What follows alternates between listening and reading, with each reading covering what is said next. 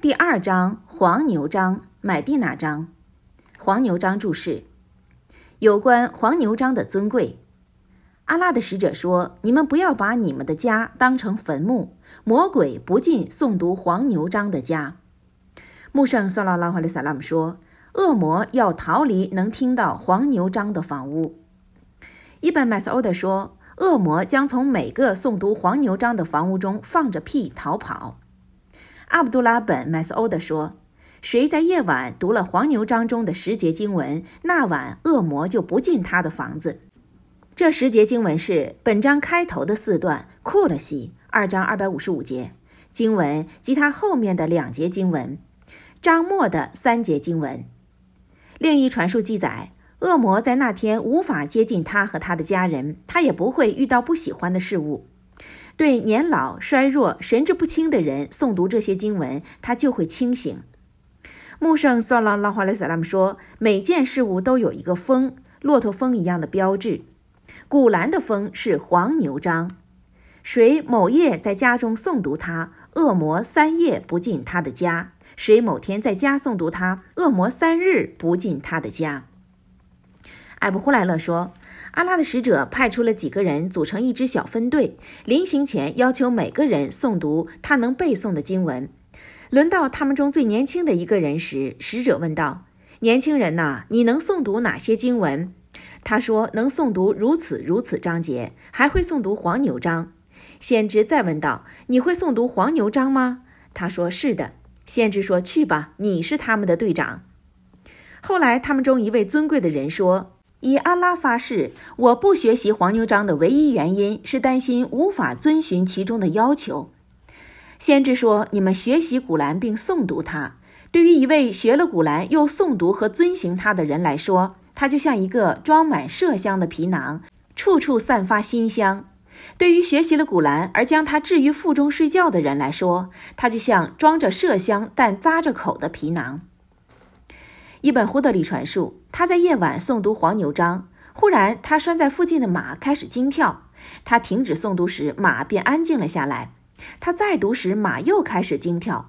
他随即停止诵读，因为他的小儿子也哈雅离马很近，他生怕马伤害到孩子。他将孩子移开，回来后抬头望天时，看到一片云像许多明灯一样发光。第二天早上，他对先知讲述了此事。先知说：“伊本胡德里呀，你当时应该继续诵读。”他说：“阿拉的使者呀，我生怕马踢伤野哈呀，他离他很近。我照顾他时，抬起头看到一朵云像许多明灯一样放射出光芒，我便出去了，直至看不到他。”先知说：“你知道那是什么吗？”他说：“不知道。”先知说：“那是众天使，他们因你的声音而降临。假若你一直送到清晨，人们会清楚地看到他们。”有关黄牛章和伊姆兰的家属章的尊贵，阿卜杜拉的父亲说：“我曾坐在先知跟前，听他说：‘你们要学习黄牛章，因为坚守它会得到福分，抛弃它会遭受悔恨。魔术师无法记住它。’”沉默了一会儿，先知又说：“你们当学习黄牛章和伊姆兰的家属章，因为他俩是两道极光，在末日，他俩给今世中诵读他俩的人遮阴。他俩就像两块云，或像两顶华盖，或像两群展翅的鸟儿。后世坟墓破开时，古兰就像一个诚惶诚恐的人那样迎接他的伙伴。他会问他：‘你认识我吗？’他会说：‘不认识。’”他说：“我就是你在今世的伙伴，我曾使你在炎热的中午遭受干渴，曾使你在夜晚熬夜。每个商人都会得到他经营的收益。今天你从你的经营中，指的是诵读古兰中获益吧。”后来，天使们把权力放到他的右手，把永恒放到他的左手，在他的头上戴上尊贵的桂冠，给他的双亲穿上两套锦衣，其价值是世人所付不起的。他俩说：“我们为何被穿上锦衣？”天使说：“因为你俩的孩子遵循古兰。”接着有声音说：“你读吧，升上乐园的台阶和阁楼吧。”只要他在诵读，便会不停的上升，无论速念还是缓念。穆圣萨拉拉哈雷萨拉姆说：“你们诵读古兰吧，因为他在末日是他的主人的说情者。你们诵读两道极光黄牛章和伊姆兰的家属章，因为他俩在后世到来时犹如两块云，或两顶华盖，或两群展翅的鸟儿。这两章要为他俩的主人辩护。又说，请诵读黄牛章吧，因为遵循它是祥瑞，放弃它是悲哀。魔术师们记不住它。两道极光指带来光明的事物，华盖指头上的遮蔽物，魔术师指害人的巫师。魔术师们记不住它，指巫师们无法背诵古兰。有人认为指的是他们无法伤害诵读者，阿拉指之。南瓦斯说：“穆圣索拉拉华莱萨拉姆说，末日古兰和曾经遵循他的人将被带来，黄牛章和伊木兰的家属章将领先出现。阿拉的使者为这两章打了三个比方，我至今没有忘记。他说，他俩犹如两块云，两片黑色的夹着东风的华盖，或两群展翅的鸟儿，为他俩的主人辩护。”黄牛章是无可争议的买地那章。解析：黄牛章是最早在买地那时期颁降的经文之一。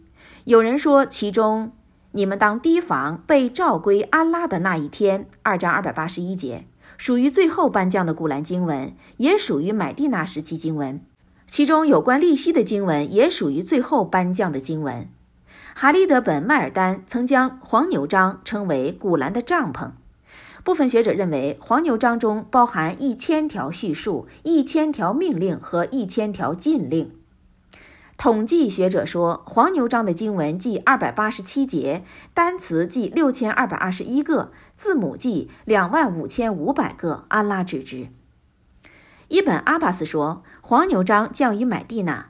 伊本祖拜勒也说，黄牛章降于买地那。不止一位以玛姆学者和经注学家认为黄牛章降于买地那时期。欧特拜说，先知看到圣门弟子们有所怠慢，便说：“读黄牛章的人们呐！”当日，先知命令阿巴斯呼唤人们：“树下的人们呢？”另一传述说：“黄牛章的伙伴们呢？”以此激励他们的斗志。人们闻声从四面八方冲向前方。在野马买战役中。伪先知穆塞利麦的大军重重逼近，一些圣门弟子开始溃退。谦士和俯士们互相呼喊道：“黄牛章的伙伴们呐！”最终获全胜。愿安拉喜悦所有圣门弟子。以下为黄牛章第一节的原文及注释：奉普慈特词的安拉之尊名，艾利弗拉姆米姆。论出现在古兰某些章节开头的单独字母，只有安拉彻知古兰各章节开头单独字母的具体意义。这是四大哈里发和伊本麦斯欧德所持的主张。有人认为他们是各章的名称，也有人认为他们是经文的开端。安拉以他们开始颁降古兰。和岁夫传述，穆加黑德认为 Gaf、Sad、Hai、Mim、Town、Sin。mim、艾利夫、lam、拉文是各章节的开端，其他章节开头的字母是一般字母。一些阿拉伯语专家认为，这些出现在章节开头的字母都是一般字母。诵读了它们后，无需再读二十八个字母中的其他字母。正如说，我儿子是在写艾利夫、巴文、塔文的人，他的意思是我儿子在书写二十八个字母。笔者的意见是。除去重复字母外，出现在章节开头的字母共计十四个，分别是 alif、lam、mim、sad、raun、kaf、ha、ya、ainun、taun、sinun、ha 问、gaf 和 nun。它们是阿拉伯语字母的一半，其中提到的贵于未提到的。语法学上讲，这十四个字母包括各类字母的音调。有低音字、高音字、软音字、硬音字、合口字、开口字、雄壮音、轻音以及动音字母。赞美安拉，他在万事万物中都赋予了美妙的哲理。有学者提出，安拉降世这些字母都是有其意义的。有些人出于无知而说，古兰中有一些字母没有明确意义，只是为了让人诵读，并将其作为一种功修，这是极大的错误认识。显然，每个字母都是有意义的，但我们只能听从传自穆圣（索拉拉哈里萨拉）的正确解释。如果穆沙莱塞拉没有解释，那么我们不能随意注释。我们应该说，我们归信其中的一切都来自我们的主。三章七节。学者们对此没有共识的情况下，如果某人得知哪种注释有据可查，可以遵循之；否则，应该停止追究。这就是正确的立场。安拉治之。章节开头的单独字母表示古兰的奇迹。古兰的许多章节之首出现了单独字母，且不要说其所蕴含的意义，单说这种文字编排的哲理何在呢？有人说，这些字母表示古兰的奇迹，因为人类无法拟作类似于古兰的文章与其经文媲美。虽然这些字母是人类所惯用的，有好多著名学者持这种看法。咱们和舍里在其著作中亦支持这种观点。